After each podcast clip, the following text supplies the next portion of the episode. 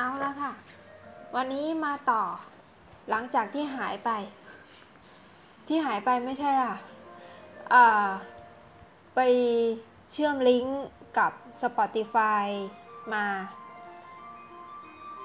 ตอนนี้นัดกำลังไล่เอาตัวที่ไลฟ์ครั้งที่แล้วแล้วที่นัดเคยบอกเกี่ยวกับพวกราศีต่างๆ ไปอะลงใน Spotify นะคะ ก็ไปติดตามรับฟังใน Spotify ต่อได้ค่ะ วันนี้มาต่อกันด้วยราศีกันค่ะ เดี๋ยวนัดจะเล่าถองตำนานของราศีกันให้ฟังก่อน ราศีกันตำนานเหล่านี้โดยมากจะเป็นตำนานที่มาจากตำนานกรีกนะคะ เพราะว่ากรีกอะ่ะเป็นชนชาติแรกที่เขาเรียกว่าอะไรอะ่ะ เผยแผ่ตำนานเหล่านี้แล้วก็เป็นชนชาติแรก ๆ เลยที่ นอกจากอียิปต์แล้วก็มีกรีกที่เขามีความเชื่อเกี่ยวกับดวงดาวและเชื่อมโยงกับโหราศาสตร์ อันนี้ในด้านของตำนานตำนานราศีกัน ก็คือจะเป็นอีกหนึ่งในเรื่องราวในตำนานกรีก มาเข้าเรื่องกันเลยนะคะ ราศีกันย์เป็นช่วงเวลาที่ดวงอาทิตย์โคจรผ่านกลุ่มดาวหญิงสาว หรือ Virgo ค่ะ หมู่ดาวแห่งหญิงสาว ตำนานของราศีเนี่ย มันเป็นเรื่องราวที่เกี่ยวกับเทพีเปอร์เซโฟเน่ค่ะ ดังนั้น เมื่อใดก็ตามที่กลุ่มดาวหญิงสาวปรากฏขึ้นในฤดูใบไม้ผลิ นั่นหมายความว่า ถึงฤดูการเพาะปลูกมาและมาถึงแล้วตำนานของเทพีเปอร์เซโฟเน่เนี่ย อันนี้จะเรียกได้ว่าเป็นที่มาของเอ่อเรียกว่าไงดี ถ้าในละครน้ำเน่าที่เราเคยดูกันก็เรียกว่า แนวตบจูบสมัยโบราณก็ว่าได้นะ ที่มาเป็นอย่างนี้ค่ะ ถ้าใครเคยรู้จักกับเฮดิสเทพเจ้าแห่งยมโลกก็คงจะร้องอ๋อ โดยปกติแล้วเฮดิสท่านเนี้ยมีชีวิตอยู่อย่างเรียบง่าย ไม่ค่อยมีบทบาทเท่าไหร่ค่ะ ไม่เหมือนกับซูสที่เป็นพี่น้องของเขา ตราบใดที่ใครไม่ต้องมาร่วมล้ำเข้าไปในอาณาเขตของเขาเนี่ยคือยมโรคด้วยเหตุที่ไม่ค่อยสูงสิงกับมนุษย์ หรือสัตว์ ทั้งหลายแหล่อ่า มันอาจจะทำให้เอดิสดูจะแบบไม่ค่อยอ่อนหวานเท่าไหร่ ความคิดและความรู้สึกของเฮดิสที่แสดงออกมาก็เลยออกจากกระด้างผิดกับพี่น้อง ที่เข้าอกเข้าใจมนุษย์มากกว่าเขา อย่างเช่นซูสเป็นต้น ความรักของเทพพวกนี้ มันเหมือนกับเป็นการทำให้โลกสั่นสะเทือนเลยก็ว่าได้นะ เพราะเมื่อเฮดิสได้ขึ้นมาบนโลกมนุษย์ และไปเจอเทพีเปอร์เซโฟเน่เข้า เธอเป็นเทพีแห่งฤดูใบไม้ผลิค่ะ เป็นธิดาองค์เดียวของเจ้าแม่โพศพเทวีดิมิเตอร์ค่ะ เจ้าแม่โพศพของชาวกรีกคือดิมิเตอร์นะคะ นี่แหละค่ะ ซึ่งถ้านับกันแล้วก็คือ จริงๆ เทพีเปอร์เซโฟเน่ถ้านับกันจริง ๆ แล้ว เธอมีศักดิ์เป็นหลานของเฮอร์ดิสจริงๆนะ เพราะว่าเฮดิสเป็นพี่น้องกับซูสอ่า ดังนั้น ด้วยหัวใจที่กระด้างของเฮดิสฉับพลันเขารักเทพีเปอร์เซโฟเน่ขึ้นมาทันที แล้วก็ลืมทุกสิ่งทุกอย่างเลยค่ะ เขาตัดสินใจ ฉุดเทพีเปอร์เซโฟเน่มายังยมโลกค่ะ ผ่านแม่น้ำและน้ำพุ ตรงนี้แหละ ที่ทำให้พระมารดาก็คือเทวีดิมิเตอร์หาเทวีเปอร์เซโฟเน่ไม่เจอ การมาสู่ยมโลกของเทวีองค์นี้ แน่นอนค่ะ เธอไม่ได้เต็มใจนัก หลายวันที่ผ่านมาเธอจึงไม่ได้กินอะไรเลย ส่วนเทวีดิมิเตอร์แม่ของเธอ เธอเชื่อว่าลูกสาวยังมีชีวิตอยู่ และตามหา เธอถามถามถามทุกคนกระทั่งเทวีและนางไม้ จนในที่สุด เธอก็เลยรู้ว่าเฮดิสฉุดลูกสาวของเธอไป หัวใจของเธอแทบจะแหลกสลาย และ เธอตัดสินใจ ไปฟ้องเทพเจ้าซุสค่ะ เธอบอกว่าถ้าไม่เอาลูกสาวของเธอคืนมา เหล่ามวลมนุษย์ไม่ต้องทำมาหากินกันละ เพราะว่าเธอเป็นเทพแห่งพืชพันธุ์ธัญญาหาร และความอุดมสมบูรณ์ เพราะฉะนั้นเทวีดิมิเตอร์บอกว่า งานนี้มนุษย์ไม่ต้องปลูกข้าวอะไรกินกันละ เพราะเธอจะให้ทุกอย่างแห้งแล้งไปให้หมด เดือดร้อนสิคะงานนี้ ซุสเองก็ไม่รู้จะทำไง เขาก็เลยต้องเรียกเฮดิสให้ขึ้นมา ด้วยประเด็นนี้ค่ะ จะว่าไปจริงๆ เทวีเปอร์เซโฟเน่นับว่าเป็นเทวีที่โชคดีนะ เพราะเธอเป็นที่รักของพระมารดาและเป็นที่รักของเฮดิสแน่นอนค่ะว่าเฮดิสย่อมรู้ดีว่าถ้าเขาคืน เทวีเปอร์เซโฟเน่ให้กับแม่ยาย ที่ไม่อยากจะรับเขาเป็นลูกเขยสักเท่าไหร่ละ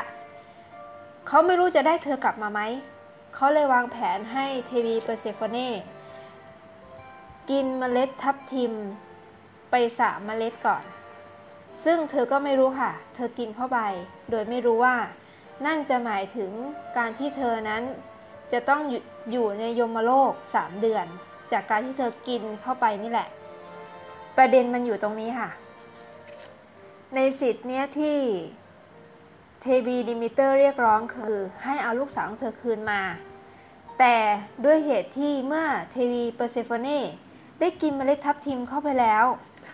นั่นเลยหมายความว่า เธอจะอยู่ในยมโลก 3 เดือน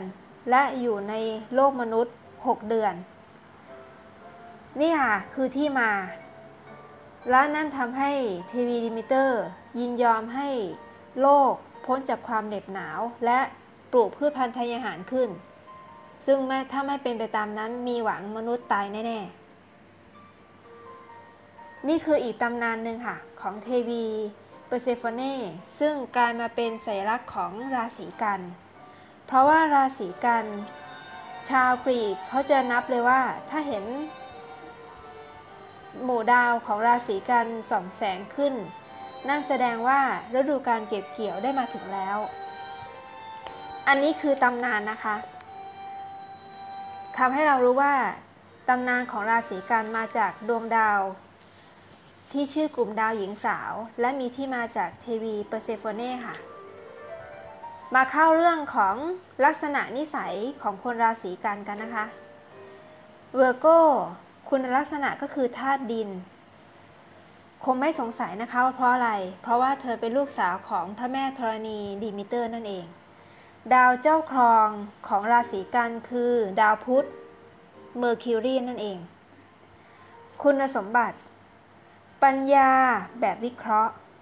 การสื่อสารเชิงการเขียน การพูด การวิจารณ์ การบริการ สุขภาพ ความสะอาด การพยาบาล ความสันโดษ ความสมบูรณ์แบบนิยม วงเล็บ ไม่มีเกี่ยวกับคาว่าพรหมจรรย์เหมือนตำราทั่วไปนะ อันนี้ยกเว้นเลย หมอ พยาบาลเป็นต้น ถ้าเกี่ยวกับอวัยวะ ราศีกันจะครอบครองส่วนของลำไส้และกระเพาะอาหารค่ะ ถ้าด้านเกี่ยวกับกายเนื้อ เมื่อได้รับอิทธิพลจากดาวพุธบวกกับแสลักของหญิงสาวถือรวงข้าว ราศีกันจึงมักผิวขาวละเอียดและเอวบางร่างน้อย หน้าแปลกที่ผู้ชายราศีกันส่วนใหญ่ จะหน้าสวย เช่น Hugh Grant Keanu Reeves Richard Gere เป็นต้นค่ะ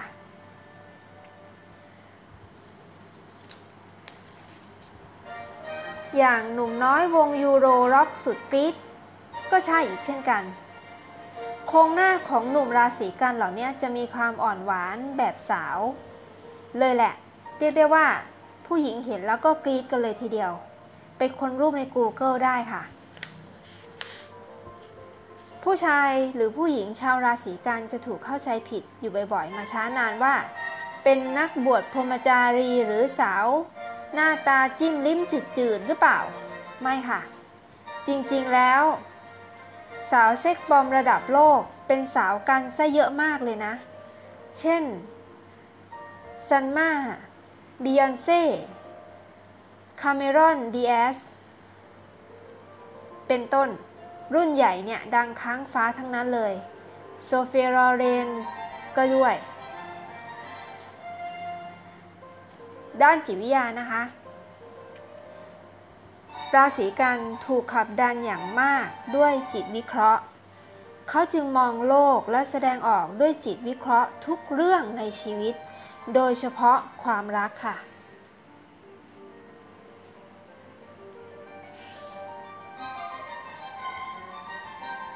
ราศีกันย์คือ thinker นักคิด ไม่ใช่ feeler นะคะ เพราะว่า feeler นั่นคือนักรู้สึก ซึ่ง feeler นั้นคือราศีมีนมากกว่า ฉะนั้นทุกอย่างเขาจะไม่ทำตามอารมณ์ค่ะ อย่าลืมค่ะ ราศีกันคือติงเกอร์เป็นนักคิด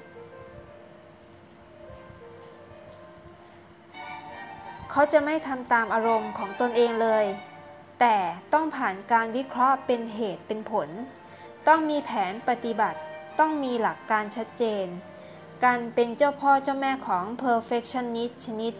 ลงรายละเอียดทุกเม็ด ถ้าจะทำอะไรต้องสมบูรณ์พร้อมชนิดหาที่ติไม่ได้ ไม่งั้นการจะกลุ้มกังวลชนิดกินไม่ได้นอนไม่หลับ เครียดลงกระเพาะอีกต่างหาก ซึ่งโรคกระเพาะเป็นโรคประจำตัวของราศีกันเลยทีเดียว ด้านจิตวิญญาณ ในไพ่ทาโร่สังเกตดูนะคะ ในไพ่ทาโร่ไพ่Hermit เป็นไพ่ประจำราศีกันย์ บอกตัวตนของกันย์อย่างชัดเจนที่สุด เขาเป็นนักสันโดษค่ะ เป็นเรียกได้ว่าเป็นนักสันโดษโดยจิตวิญญาณ จึงมักชอบปรัชญาและศาสนาออกมากๆ คุณฮิวอี้บอกว่า ถ้าการเอาชนะด้านมืดของตนเองได้ จะเป็นดวงจิตที่พัฒนาได้สูงมากทีเดียว ข้อดี เขาเป็นคนมองเห็นสิ่งใดจะวิเคราะห์ได้เป็นส่วนๆ อย่างยอดเยี่ยม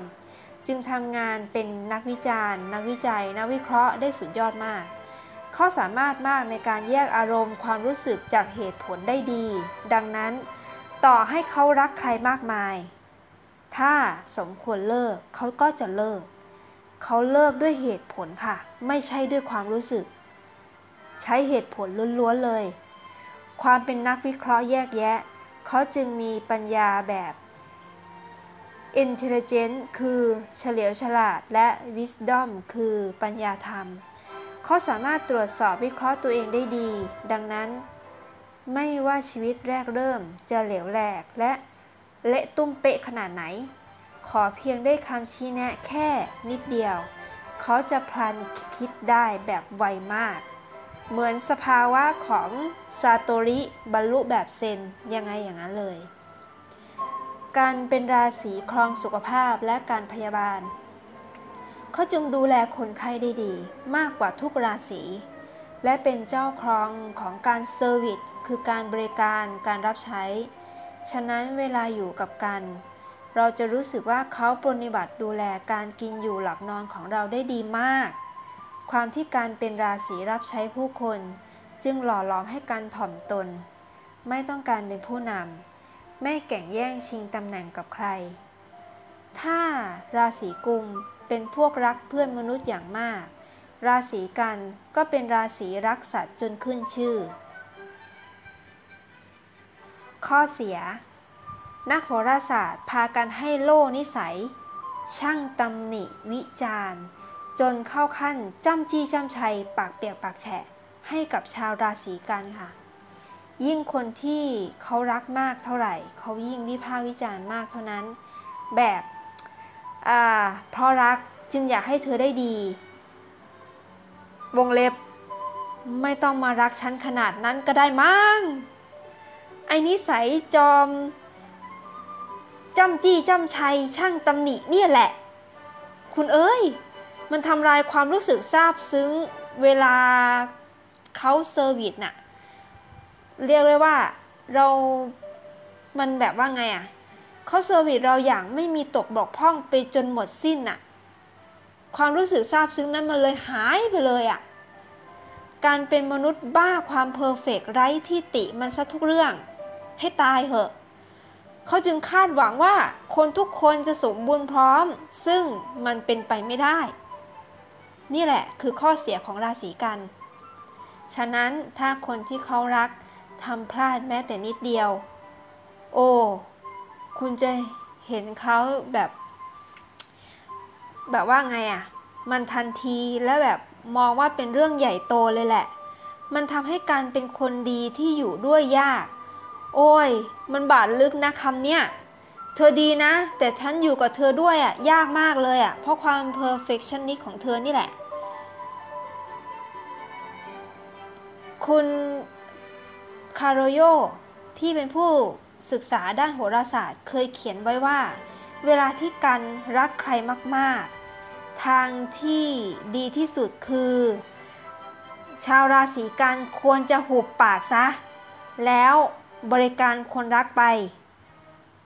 จริงๆ มันเป็นอย่างนั้นจริง ๆ เพราะคำพูดที่ช่างติของเขาจะทำลายความรู้สึกของคนรักอย่างชนิดที่เรียกว่าทำลายมันจนหมดสิ้นเลยแหละ ราศีกันยังเป็นคนช่างเลือก เพราะเขาไม่มองคนตามความเป็นจริงว่าไม่มีใครสมบูรณ์พร้อมทุกอย่าง มันทำให้กันจำนวนมากอะแต่งงานโคตรช้าและโสดสนิทไปเลย แถมเป็นคนขี้กลุ้มมืออาชีพด้วย เขากลุ้มกังวลมันซะทุกเรื่องอะ่ะ จนเป็นโรคเครียดและนอนไม่หลับบ่อยมาก โดยเฉพาะโรคกระเพาะค่ะ นิสัยแย่สุดของกันอีกเรื่องคือเขาเป็นนักวิจารณ์ที่โหดร้ายที่สุดสำหรับตัวเอง โอ้พระเจ้า เขาตำหนิวิจารณ์คนอื่นไม่หนักสุดเท่ากับวิจารณ์ตัวเอง ชาวราศีกันจึงต้องเรียนรู้ที่จะวิเคราะห์ให้น้อย กล้ารู้สึกให้มากขึ้น เมตตาต่อตนเองให้มากกว่านี้ จะได้ตำหนิตนเองให้น้อยลง ข้อสังเกต นักเรียนดวงชะตามือใหม่ มักเข้าใจผิดตามตำราที่เขียนมั่วๆว่า กันเป็นราศีพรหมจารี เป็นมนุษย์สะอาดมีระเบียบ แต่ความเป็นจริงแล้วเวอร์โกสามารถเละเทะตุ้มเป๊ะได้ยิ่งกว่าราศีไหนๆการไม่เอาไหนสามารถทำบ้านรกเป็นเล้าหมูได้อย่างเหลือเชื่อ แต่จำได้ทุกเม็ดนะ ว่าตัวเองซุกอะไรไว้ตรงไหนอะ่ะต่อให้รกขนาดไหนก็เถอะ ราศีการด้านมืดจะเป็นคนที่ติดเหล้าติดยา และสัมสอนได้แย่กว่าทุกราศีเลยทีเดียวนะ จะบอกให้ เช่น นักร้องสาวที่โด่งดังทั่วโลก เรื่องเข้าออกสถานบำบัดตัวเองอย่างเอมี่ไวท์เฮาส์แต่เมื่อการกลับตัวได้ เขาจะกลายเป็นคนที่เอาฐานได้อย่างไม่น่าเชื่อเลย เช่น มาดอนน่าค่ะ เธอเกิดราศีสิงห์แต่ลัคนาและดาวอื่นเป็นราศีกันเยอะมาก นี่คือตัวอย่างค่ะ เอาละค่ะ นี่คือเรื่องราวทั้งหมด ทั้งตำนานเรื่องสีกันและที่มาที่ไป รวมทั้งข้อดีและข้อเสีย ในลักษณะนิสัยของชาวราศีกันในตำรานะคะ ส่วนใครที่มาฟังแล้วรู้สึกว่า ตรงไม่ตรงแม่นไม่แม่นยังไงมาคอมเมนต์กันได้ค่ะ แล้วก็ติดตามได้อีกช่องทางหนึ่งคือในช่อง YouTube และใน Spotify ค่ะ ในชื่อช่องของ Lady Rivera with of Stone ถ้าเสิร์ชก็เสิร์ชคำใน Google ว่า เข้าใจคนจากราศี แล้วมันก็จะขึ้นมาเป็นตอนๆให้ดูได้เลยค่ะ ใน Google Search ขอบคุณที่ติดตามรับฟังกันนะคะ ขอบคุณมาก ๆ ค่ะ สวัสดีค่ะ